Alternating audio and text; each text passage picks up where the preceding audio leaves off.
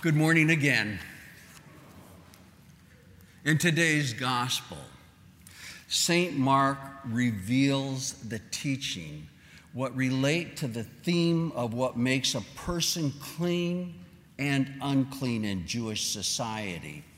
In the New Testament, there is no disease that is so horrible and regarded with more terror and pity than the disease of leprosy. When Jesus sent out the 12 apostles, he commanded them heal the sick and cleanse lepers. The fate of a leper was truly terrifying and pitiful. No other disease reduces a human being for so many years to such a hideous state. Leprosy begins with an unaccountable pain in the joints, then possibly black, discolored patches on the back, and little nodules form. First they're pink, and eventually they turn brown. The skin thickens, the nodules gather, and specifically into the folds of the cheek, the nose, and the head. The whole appearance of your face becomes the appearance of a lion. The nodules continue to grow larger and larger. Eyebrows fall out and become staring. They become hoarse. Slowly, the sufferer becomes a mass of ulcerated growth. The average course of the disease was nine years and it ends in mental decay and ultimately death. The sufferer becomes utterly repulsive to not only others, but to themselves. Any such skin disease rendered the sufferer unclean. They were banished from fellowship of all people. They had to dwell outside of a village or town and they must give warning of their presence. Unclean, unclean. They had to wear black garments that all might recognize them as a leper. Even worse for them, they were ritually unclean and barred from the temple, God's holy dwelling place, or even to participate in any way in the liturgy of Israel. They had to bear the anguish and heartbreak of being completely uh, uh, moved, removed from human society and totally shunned. If a leper was ever, con- uh, ever cured, which never happened, they had to undergo a complicated ceremony of restoration, which is described in the book of Leviticus that I gave you last week.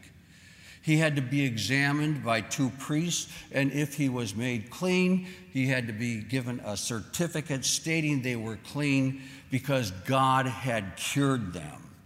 Today's gospel gives us one of the most revealing aspects of Jesus' love and mercy.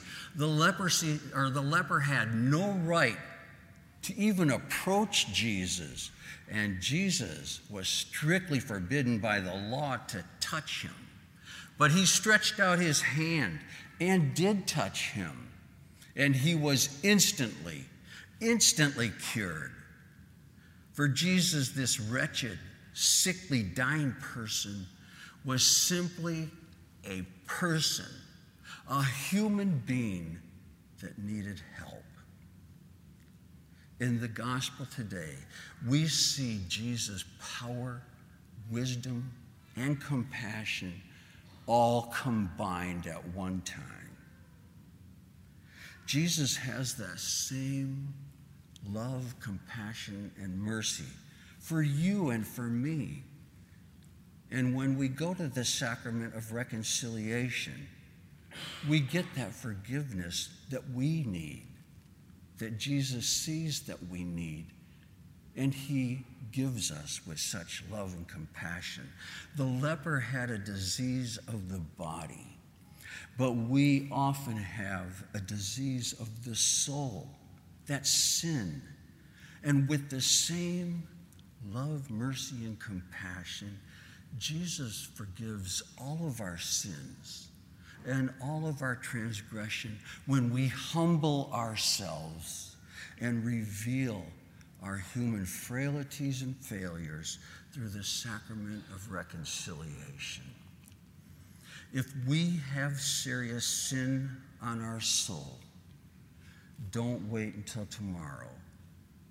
Just today, this very day, may be the day that God calls you to your eternal reward. At St. Peter, reconciliation is available every single day to all of us, each and every day. Come to the sacrament of reconciliation and receive the mercy and forgiveness that God has for us so that you too can be ready to be called to your eternal judgment today or whatever day Jesus chooses.